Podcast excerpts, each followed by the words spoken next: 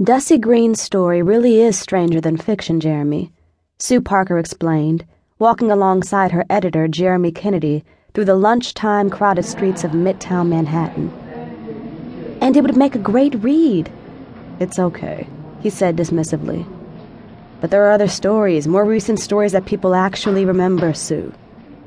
She'd been trying to talk him into letting her write this story for months, and he'd stonewalled her. You're talking about a murder that took place nearly 30 years ago. No one cares. He was right, of course. Sue Parker made her living writing books about the lives and times of axe murderers, child killers, and flesh and blood grim reapers, all of whom had committed their crimes years after Desi Green was sentenced for murdering a millionaire. Sue was known for telling the gruesome truth in her books, the no holds barred details of murders straight from the psycho's mouth. Desi's story, by comparison to what she was used to writing, was tame, but her motivation for wanting to write it was coming from another place.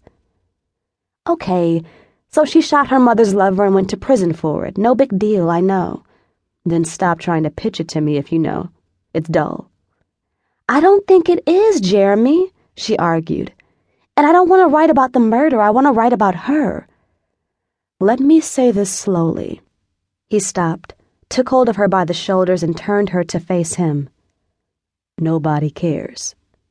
Women would care, she shot back quickly. The number of women in prison has grown by over 800% in the past three decades. That's almost twice the number of men, Jeremy.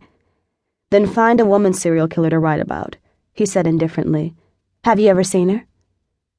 He let her go and started walking back to his office. Not lately. She was little more than a kid when they sent her to prison, Jeremy, and not much older than your daughter. He cut his eyes at her and quickened his pace. My daughter hasn't shot anybody lately, Sue.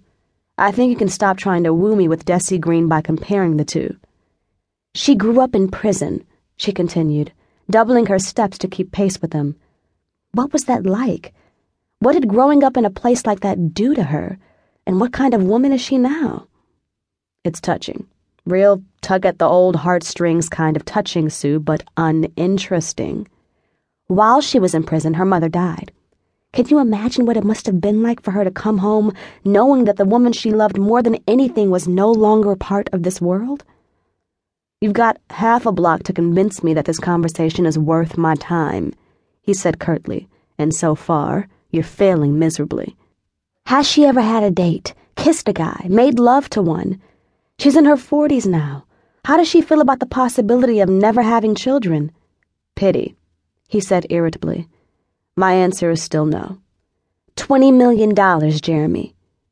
She stopped walking. He stopped too, and slowly turned to her. Desi Green, ex con, felon, murderer, is worth twenty million dollars. He tilted his head curiously to one side. How'd that happen? She smiled and folded her arms across her chest. If you'd been paying attention, you'd know. She could see the wheels start to spin behind his eyes. Gatewood money? Sue nodded. By way of Mama Bear, the woman was loaded, courtesy of that beautiful, dirty rich bastard Julian Gatewood.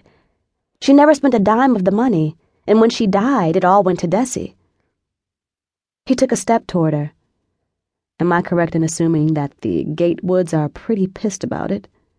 Uber pissed. They hate her now more than ever. He nodded introspectively. Hate. That's good. Hate and millions of dollars and a dead man, that's even better. It's downright scandalous, she said smugly. Uber scandalous. It's the layers I want to peel back, Jeremy, she explained on the surface, there's nothing here that anyone cares about, but I have a feeling. She pressed her hand to her stomach. Here. And you know how right on the money my gut instinct can be. He thought before finally responding. I'll have to try and get it past Mark. Mark was the publisher. Can you write me a riveting pitch? She reached into her purse and pulled out a large manila envelope. I thought about mailing it, but thought you'd be more impressed if I hand delivered it myself. A spark twinkled in his brown eyes.